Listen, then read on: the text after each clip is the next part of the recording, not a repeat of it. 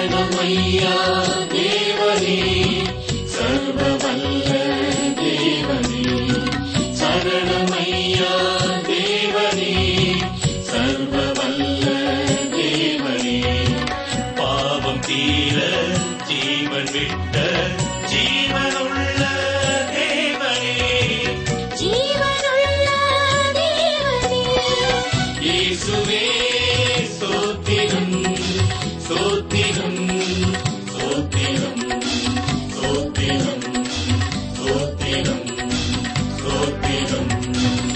வேத ஆராய்ச்சி அன்பர்களை வாழ்த்தி வரவேற்கிறோம். அன்பர்களே, நேற்றைய தினத்தின் இரவிலே பல பிரச்சனைகளோடு நீங்கள் படுக்கைக்கு சென்றிருக்கலாம். இந்த நாளிலும் அப்படிப்பட்ட பிரச்சனைகள் எனக்கு வந்துவிடுமோ என்ற பயத்தோடு வானொலி பெட்டி முன் இருக்கிறீர்கள் அல்லவா? இயேசு கூறுகிறார், உங்கள் இருதயம் கலங்காதிருப்பதாக, தேவனிடத்தில் விசுவாசமாயிருங்கள் என்று. அன்பர்களே, நீங்கள் ஏன் பிரச்சனைகளை சுமந்து கொண்டு இருக்க வேண்டும்? ஆண்டவர் பாதத்தில் அப்படியே பார சுமையை தூக்கி வைத்துவிட்டு மகிழ்ச்சியுடன் இந்த நாளை ஆரம்பியுங்கள். இன்றைய செய்தி மூலம் தேவன் உங்களோடு நிச்சயம் பேசுவார்.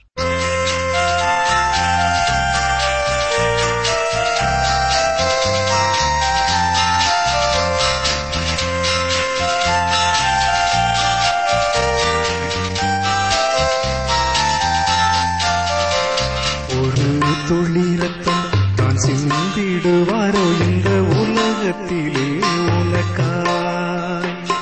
ஒரு துளி ரத்தம் தான் சிந்திடுவாரோ இந்த உலகத்திலே உனக்காய். தன்னை கொடுத்து உன்னை எடுத்த இயேசுவின் அன்புமிதோ, தன்னை கொடுத்து உன்னை எடுத்த இயேசுவின் அன்புமிதோ. ஒரு துளி ரத்தம் தான் சிந்திடுவாரோ இந்த உலகத்திலே உனக்காய்.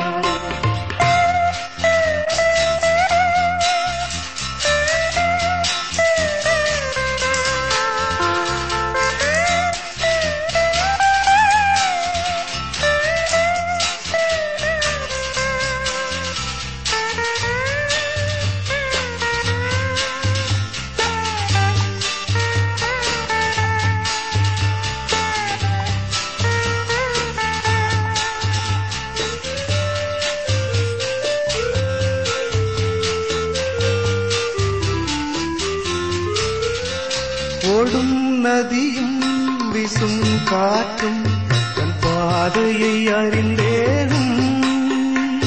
ஓடும் நதியும் வீசும் காற்றும் தன் பாதையை அறிந்தேனும். மண்ணில் பிறந்த இம்மானிடரோ தன் பாதையை அறியவில்லை.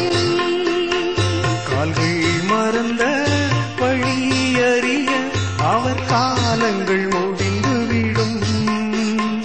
கால்கள் மறந்த வழி அறிய அவர் காலங்கள் முடிந்துவிடும். பாதையை தேடும் நேரம் இதுதான், நல் பாதையில் சென்றிடுவோ.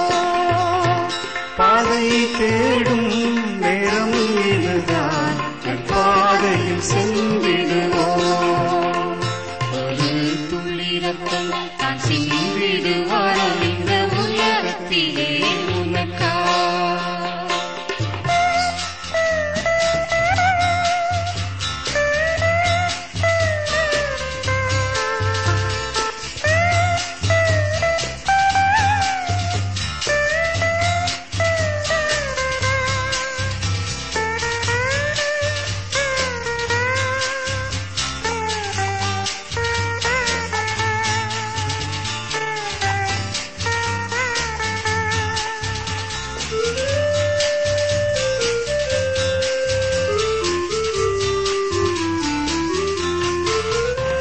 வண்ண மதியும் நல் சூரியனும் தன் பாதையை தானறியும்.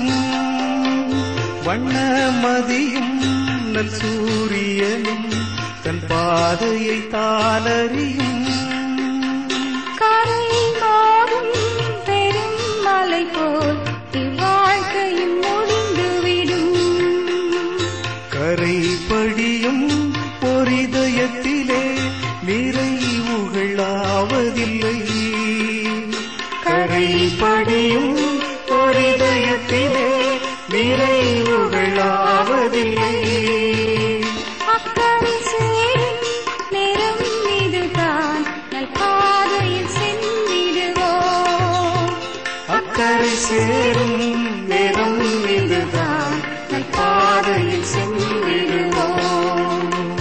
ஒரு துளி ரத்தம் தான் சிந்திடுவாரோ இந்த உலகத்திலே உனக்காய்.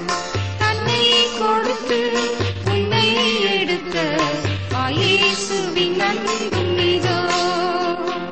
தன்னை கொடுத்து உன்னை எடுத்த இயேசுவின் அன்பு இதோ.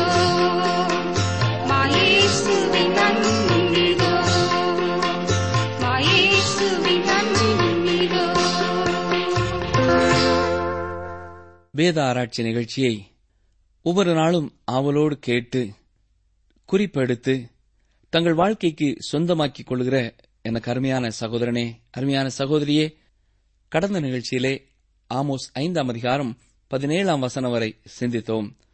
நாம் கடைசியாக அங்கே சிந்தித்தது என்ன? அவர்கள் மனம் திரும்ப போவதில்லை என்று அறிந்த தேவன் வரப்போகின்ற நியாய தீர்ப்பை குறித்து தெளிவுபட கூறினார். மரணம் ஒவ்வொருவரையும் தொடுவதனாலே எல்லாரும் புலம்புவார்கள் என்று பார்த்தோம். நம்முடைய நிலை எப்படிப்பட்டதாயிருக்கிறது என்பதையும் சிந்திக்க தூண்டப்பட்டோம். இஸ்ரவேல் ஜனங்களைப் போல தேவனுடைய எச்சரிப்பை பெற்றும் மனம் திரும்பக்கூடாது என்று உறுதியாக இருப்போம் என்று சொன்னால் நமக்கும் தண்டனை வருகிறது என்பதை நாம் மறந்து போகக்கூடாது. நாம் மனம் திரும்பாவிட்டால் நஷ்டம் நமக்குத்தான். அநேகர் இன்று ஏன் மனம் திரும்புகிறதில்லை என்றால், அவர்கள் தொடர்ந்து பாவத்திலே வாழ விருப்பமுள்ளவர்களாகவும் இந்த உலகத்தையும் பாவ சந்தோஷத்தையும் அனுபவிக்க ஆசை உள்ளவர்களாகவும் இருப்பதனாலே தான் அவ்வாறு இருக்கிறார்கள் என்றும் சிந்தித்தோம். ஆனால் இயேசுவண்டை வரும் ஒவ்வொருவருக்கும் அவர் பாவ மன்னிப்பையும் பாவத்திலிருந்து விடுதலையும் தருகிறார் என்று சிந்தித்தோம். தொடர்ந்து 18 வசனம் முதல் இன்று நாம் சிந்திக்கப் போகிறோம். ஆமோஸ் 5 அதிகாரம் 18 வசனம் வாசிக்கிறேன்.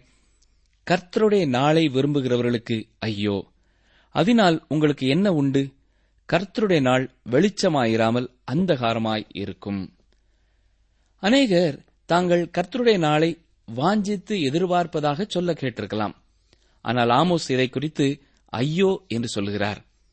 கர்த்தருடைய நாளை விரும்புகிறவர்களுக்கு ஐயோ என்கிறார். அவர்கள் நினைப்பது போல கர்த்தருடைய நாள் என்பது இனிமையாக இருக்கப் போவதில்லை. மேலும் அவர்கள் கர்த்தருடைய நாளை விரும்புவதாக சொல்வதெல்லாம் வெளிவேஷம்தான். அதை தங்கள் பக்தியின் வெளிப்படையான அடையாளமாக கருதி அவர்கள் அவ்வாறு சொல்லிக் கொண்டிருந்தார்கள்.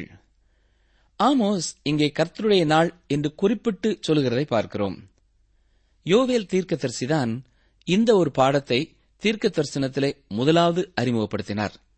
பின்பு இவருக்கு பின்னதாக தேசத்திலே எழுமின அநேக தீர்க்கதரிசிகள் இதை குறித்து ஏதாவது ஒரு காரியத்தை சொல்லிக்கொண்டே இருந்தார்கள். சிலர் இந்த கர்த்தருடைய நாள் என்பது 1000 வருட அரசாட்சியை குறிக்கிறது என்பார்கள். நீங்களும் கூட ஒருவேளை இப்படிப்பட்ட எண்ணமுடையவர்களாக இருக்கக்கூடும். யோவேல் மற்றும் ஆமோஸ் போன்ற தீர்க்கதரிசிகள் கர்த்தருடைய நாள் என்பது ஒளி அல்ல, அது இருள் நிறைந்தது என்று கவனமாக கூறியிருக்கிறார்கள். ஆம், கர்த்தருடைய நாள் என்பது நியாய தீர்ப்பில் ஆரம்பித்து இயேசு கிறிஸ்துவின் வருகை வழியாக செல்கிறது. இயேசு கிறிஸ்து பூமியிலே வந்து தம்முடைய ராஜ்யத்தை ஸ்தாபிப்பதை இது உள்ளடக்கியுள்ளது. சில வேத வல்லுநர்கள் இவ்வாறு கருதுவதுண்டு. அதாவது, இஸ்ரவேல் ஜனங்கள் இந்த கர்த்தருடைய நாளை வெறுக்கிறதாகவும் அதை குறித்து அவர்கள் பரியாசம் பண்ணுகிறதாகவும் இவர்கள் உணர்கிறார்கள். ஆனால் இந்த வசனத்தை பார்க்கும்பொழுது அவ்வாறு தோன்றவில்லை. மாறாக மக்கள் மிகவும் பயபக்தி உள்ளவர்களாக மாறினார்கள் என்றே சொல்ல வேண்டும். அவர்கள் மோசேயின் சடங்காச்சாரங்கள் வழியாகவும் சென்றார்கள். அதே வேளையிலே விக்கிரக வணக்கமுள்ளவர்களாகவும் இருந்தார்கள். இதுவே அவர்களுக்கு சமயமாகி போய்விட்டது. இன்று சபைக்கு செல்லும் அநேகரை போன்றே அவர்களும் காணப்பட்டார்கள். இன்றும் அநேக சபைகளில் உள்ள ஆராதனை சடங்காச்சாரமானதாக ஆகிவிட்டது. அவை உயிரற்ற ஆராதனைகளாயிருக்கிறது. அது பார்ப்பதற்கு அலங்காரமானதாக காணப்படலாம். அந்த ஆராதனை உங்கள் காதையும் கண்களையும் கவரலாம். ஆனால் அது உங்கள் வாழ்க்கையை மாற்றியிருக்கிறதா? அது உங்களை மறுரூபப்படுத்தி இருக்கிறதா? அல்லது சந்தை வெளியிலே வாழ்வது போன்று நீங்கள் காணப்படுகிறீர்களா? வேதத்தை சரியாக புரிந்து கொள்ளாதவர்கள் அடிக்கடியாக இவ்வாறு சொல்வதுண்டு. ஓ, தேவன் மட்டும் வந்துவிட்டால் எவ்வளவு நன்றாக இருக்கும் என்று சொல்வார்கள். ஆனால் இவர்கள் உண்மையிலேயே அவர் வருகிறதை விரும்புகிறார்களா என்பது கேள்விக்குறிதான்.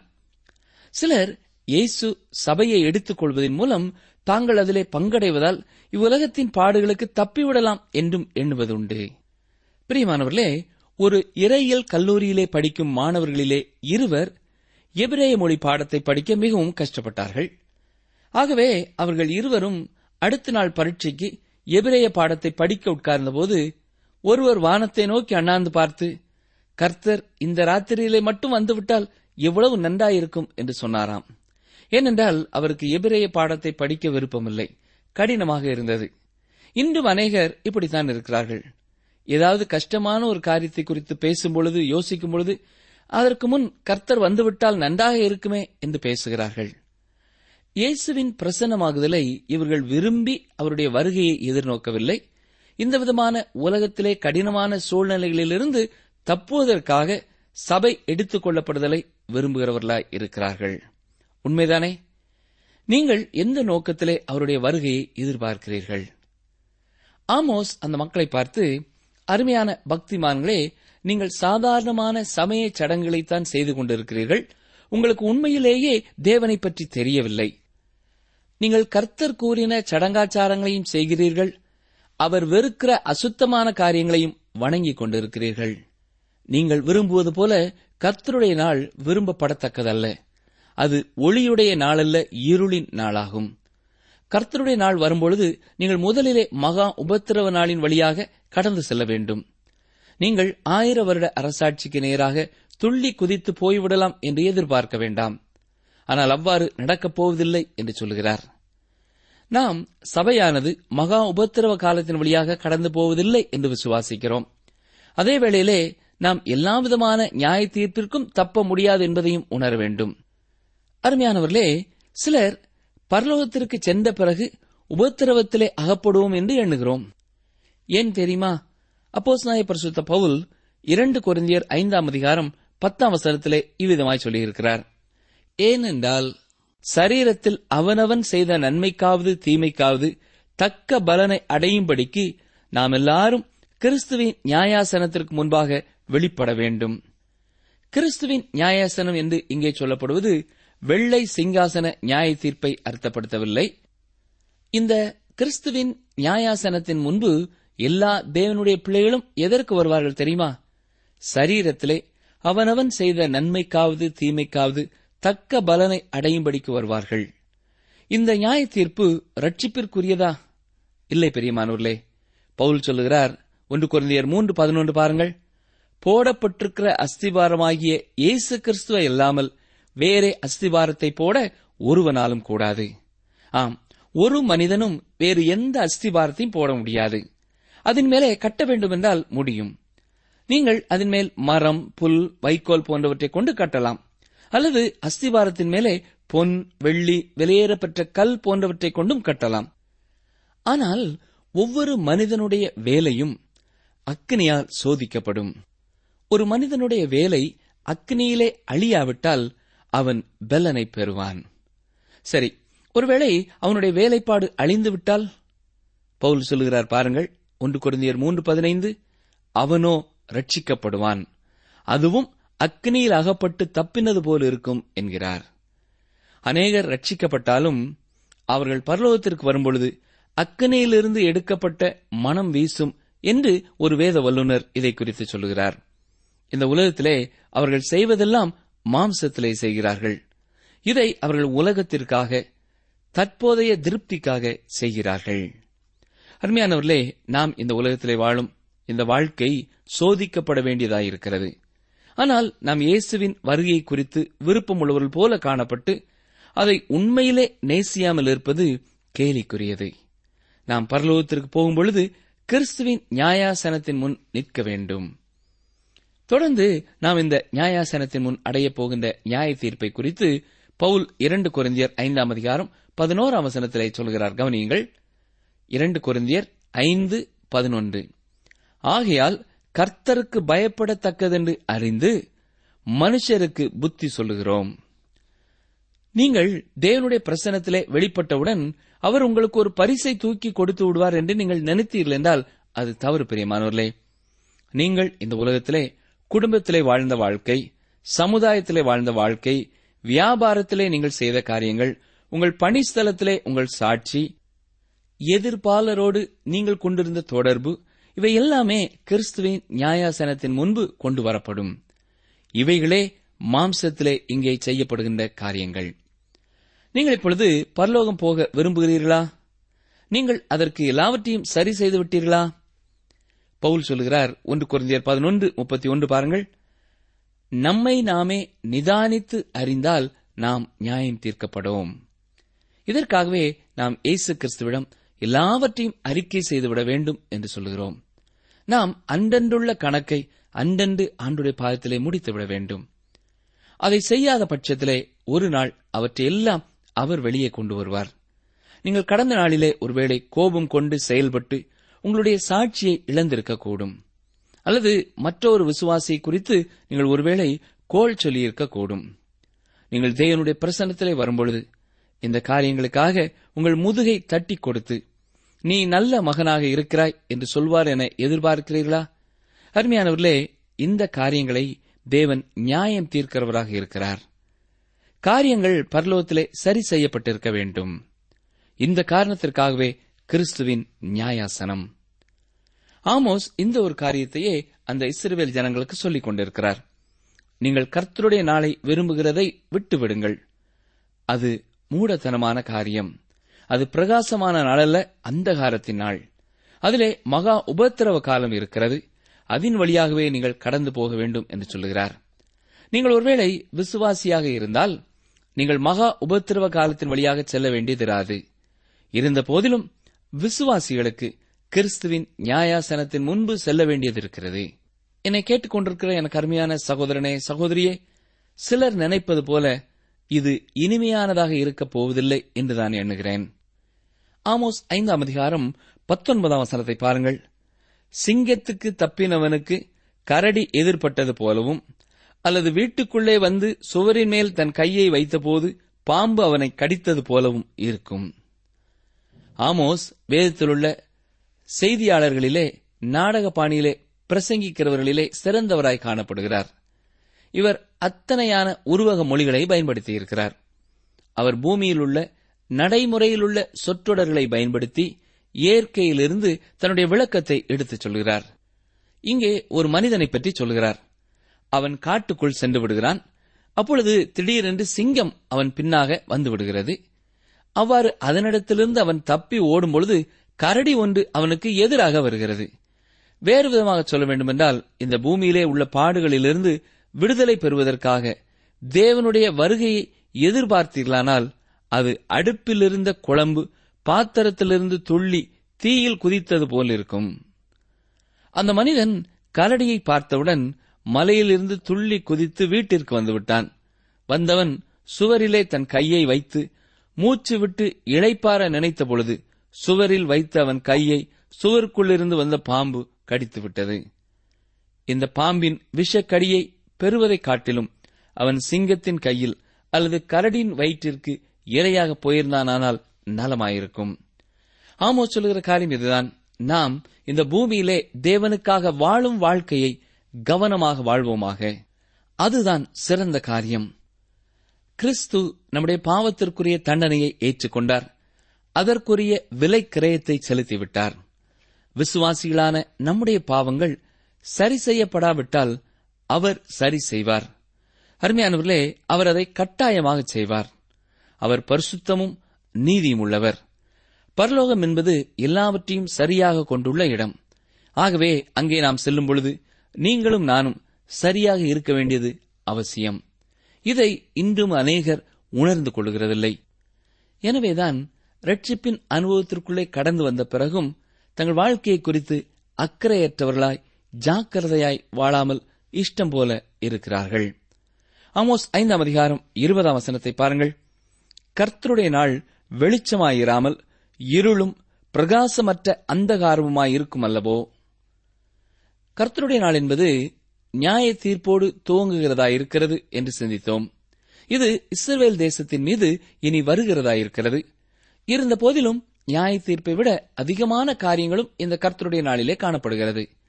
இந்த கர்த்தருடைய நாளிலே இயேசு கிறிஸ்துவின் 2வது வருகையும் உள்ளடக்கியுள்ளது. இயேசு கிறிஸ்து இந்த பூமிக்கு வந்து 1000 வருட அரசாட்சியை நடத்துவார். அவர் ராஜாதி ராஜாவாக வீற்றிருப்பார். வசனம் 21 முதல் 23 வரை வாசிக்கிறேன். ஆமோஸ் 5:21 21 முதல். உங்கள் பண்டிகைகளை பகைத்து வெறுக்கிறேன், உங்கள் ஆசரிப்பு நாட்களில் எனக்கு பிரியமில்லை.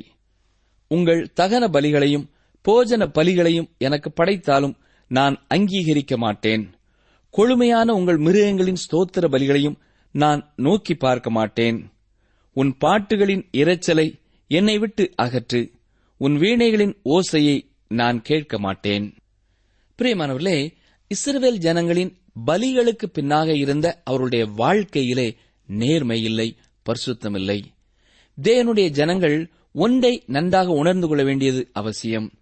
அதாவது அவர்கள் விசுவாசம் உண்மையானதாக இருக்க வேண்டும் என்பதை அவர்கள் உணர வேண்டும்.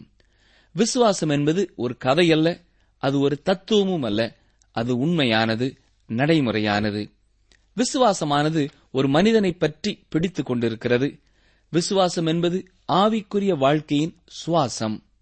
அநேகர் இவ்வாறு சொல்ல கேட்டிருக்கலாம், அவன் தேவன் மீது குருட்டுத்தனமான நம்பிக்கை வைத்திருக்கிறான் என்று. அருமையானவர்களே, உங்களுக்கு இந்த குருட்டுத்தனமான விசுவாசம் இருந்தால் அதை உங்களை விட்டு அகற்றுங்கள். ஏனென்றால் தேவன் அதை ஏற்றுக்கொள்வதில்லை. விசுவாசம் என்பது உங்கள் வாழ்க்கையை பாதிக்கிறதாய் இருக்க வேண்டும், வாழ்க்கையிலே விளைவுகளை ஏற்படுத்த வேண்டும். யாக்கோபு அப்போஸ்தலன் கூறுகிறதையும் சற்றே கவனியுங்கள். யாக்கோபு 2:20 கிரியைகள் இல்லாத விசுவாசம் செத்தது. நாம் நற்கிரியைகளை செய்வதற்காகவே ரட்சிக்கப்பட்டிருக்கிறோம் என்று அப்போஸ்தலனாகிய பவுல் சொல்லியிருக்கிறார். இஸ்ரவேல் ஜனங்கள் பாவத்திலே வாழ்ந்தார்கள், விக்கிரக ஆராதனையிலே ஈடுபட்டார்கள். இருந்தபோதிலும் அவர்கள் மோசேயின் பிரமாணத்திலே சொல்லப்பட்டிருந்த சடங்காச்சாரங்களையும் பண்டிகைகளையும் கொண்டாடினார்கள். பயபக்தி உள்ளவர்கள் போல செய்தார்கள். ஆனால் தேவன் அவர்களை பார்த்து, நான் இதையெல்லாம் வெறுக்கிறேன், இதனாலே எனக்கு எந்த பிரயோஜனமும் இல்லை என்று சொல்கிறார். அருமையான சகோதரனே, அருமையான சகோதரியே, நாமும் நம்முடைய சபைகளிலே பாடல்களை பாடுகிறோம், பாடுகிற குழுவினரும் உண்டு. இவ்வாறு பாடப்படும் பாடலோடு அவருடைய இருதயம் ஒன்றித்து செல்லவில்லை என்றால் அதனாலே எந்த பிரயோஜனமும் இல்லை. பாடல் வரிசையிலே உட்கார்ந்து பாடுகிறவருடைய வாழ்க்கை வாரத்து நாளிலே அசுத்தத்திலே இருக்கும் என்றால் அதனாலே என்ன பயன்? பண்டிகையை கொண்டாடும் நம்முடைய வாழ்க்கையிலே பண்டிகை நாட்களிலேயே குடித்து வெறித்து தேவனுக்கு விரோதமான காரியங்களிலே ஈடுபடுகிறவர்கள் எத்தனை பேர். பாடுகிறவர்கள் தங்கள் இருதயத்திலே தேவனுடைய ரட்சிப்பை பெற்றிருக்க வேண்டும். அவ்வாறு இல்லை என்றால் அவருடைய பாட்டு தேவனுக்கு இரைச்சலை போலத்தான் இருக்கும். தேவன் அதை அங்கீகரிக்க முடியுமா? முடியாது. பிரியமானவர்களே, என்னை கேட்டுக்கொண்டிருக்கிற அருமையான சகோதரனே, அருமையான சகோதரியே, நீங்கள் ஒருவேளை ஒரு பாடகர் குழுவிலே இருக்கலாம், அல்லது பண்டிகை காலங்களிலே உங்கள் ஆலயத்திலே மும்முரமாக நின்று பல பணிகளை செய்கிற ஒரு சகோதரனாக சகோதரியாக இருக்கலாம். உங்களை பார்த்து நான் ஒன்று கேட்க விரும்புகிறேன். உங்கள் வாழ்க்கையிலே இயேசு ஜீவிக்கிறவராயிருக்கிறாரா? மற்றவர்கள் உங்களுடைய வாழ்க்கையை பார்க்கும் பொழுது இயேசுவை உங்களிலே காண முடியுமா? அல்லது உங்களுடைய பிரயாசம் அத்தனையும் வீணானது என்பதை நீங்கள் புரிந்து கொள்ளுங்கள். ஆமோஸ் 5:24 முதல் 26 வசனங்களை வாசிக்கிறேன். நியாயம் தண்ணீரை போலவும் நீதி வற்றாத நதியைப் போலவும் புரண்டு வர கடவது. இஸ்ரவேல் வம்சத்தாரே, நீங்கள் வனாந்தரத்திலே இருந்த 40 வருஷம் வரையில் பலிகளையும் காணிக்கைகளையும் எனக்கு செலுத்தினீர்களோ? நீங்கள் உங்களுக்கு உண்டாக்கின மோளோகுடைய கூடாரத்தையும் உங்கள் தேவர்களின் நட்சத்திர ராசியாகிய உங்கள் சொரூபங்களின் சப்பரத்தையும் சுமந்து கொண்டு வந்தீர்களே. இஸ்ரவேல் ஜனங்கள் வனாந்தரத்திலே பலிகளை செலுத்தினார்கள் என்பது தெளிவான காரியமே. ஆனால் அவர்கள் எந்தெந்த புறஜாதியாரை வழியிலே சந்தித்தார்களோ அவர்களுடைய தெய்வங்களின் வழிபாடுகளையும் தங்கள் முறைகளோடு சேர்த்துக் கொள்ள விரும்பினார்கள். குறிப்பாக மோளோகுடைய வழிபாடு. இதை வழிபடும் பொழுது அந்த சிலையிலுள்ள சூடாக்கப்பட்ட கரத்திலே குழந்தைகளை வைத்து பலியிட்டு வழிபட்டார்கள். அந்த வெப்பத்திலே பிள்ளைகள் சத்தமிட்டு சாவது எத்தனை பரிதாபம்! தேவன் நம்மை பார்த்தும் சொல்லுகிறார், நீங்கள் ஞாயிறுதோறும் என்னை ஆராதிக்கும்படி சபைக்கு வந்து செல்கிறீர்கள், ஆனால் வார நாட்களிலே நீங்கள் மோளோகு போன்றவற்றை வழிபடுகிறீர்கள். அதாவது பொருளாசையாகிய காரியத்தை வணங்குகிறீர்கள். உண்மையில் நீங்கள் என்னை மட்டும் தொழுது சேவிக்கவில்லை என்பதை உணருங்கள் என்று சொல்கிறார். கார்டினல் ஓல்சே என்பவர் 8ஆம் ஹென்ரியின் அரசவையிலிருந்து வெளியேற்றப்பட்டார். ஓல்சே இயற்கையான மரணத்தை குறிப்பிட்ட காலகட்டத்திற்குள்ளே சந்திக்காவிட்டால் அவர் சிரச்சேதம் பண்ணப்படுவார் என்று அரசனால் காலம் நியமிக்கப்பட்டிருந்தது. மரண படுக்கையிலே கார்டினல் இருக்கும் பொழுது, நான் என் ராஜாவுக்கு சேவை செய்தது போல என்னுடைய கர்த்தருக்கு மட்டும் ஊழியம் செய்து வந்தேன் என்று கூறினார். ஆனால் இன்று அநேக கிறிஸ்தவர்களின் நிலைமையும் எப்படி இருக்கிறது தெரியுமா? அவர்கள் தங்கள் மரண படுக்கையிலே, நான் இந்த பூமியிலே மோளோக்குக்கு பிரியமாக நடந்தேன், உலகத்திலுள்ள பொருட்களுக்கும் முக்கிய இடத்தை கொடுத்தேன், என் தேவனுக்கு ஊழியம் செய்யாமல் இந்த உலக மாம்ச பொருட்களை முக்கியப்படுத்தி வணங்கினேன் என்றுதான் சொல்லக்கூடிய நிலையில் இருக்கிறார்கள்.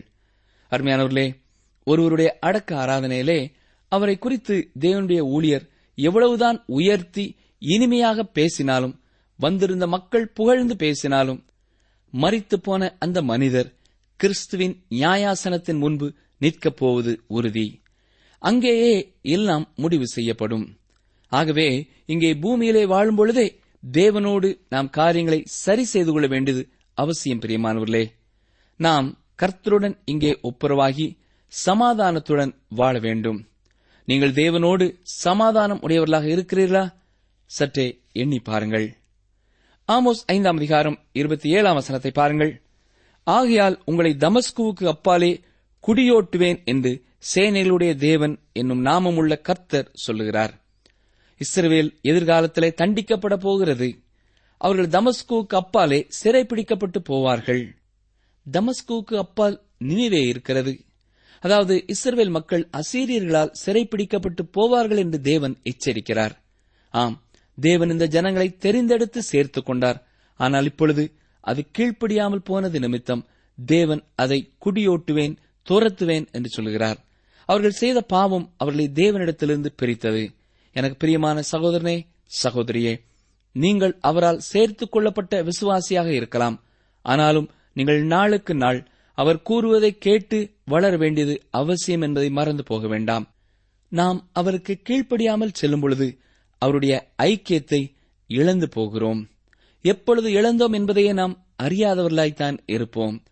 அவர் தமது சமூகத்திலிருந்து நம்மை துரத்தி விடுவார். ஆனால் அவருடைய சித்தத்தின் வழியிலே நடக்கிற நம்மை மென்மேலும் ஆவிக்குரிய வாழ்க்கையிலேயும் உலக வாழ்க்கையிலேயும் உயர்த்தி ஆசீர்வதிப்பார் என்பதிலே சந்தேகமில்லை. நீங்கள் தொடர்பு கொள்ள வேண்டிய எமது முகவரி: வேத ஆராய்ச்சி, TWR, தபால் பெட்டி எண் 134, திருநெல்வேலி 2, தமிழ்நாடு. எங்கள் தொலைபேசி எண் 94 42 25 26 27 மற்றும் ஒரு தொலைபேசி எண் 9585 460460. எங்கள் இமெயில் முகவரி tamilttb@radio882.com.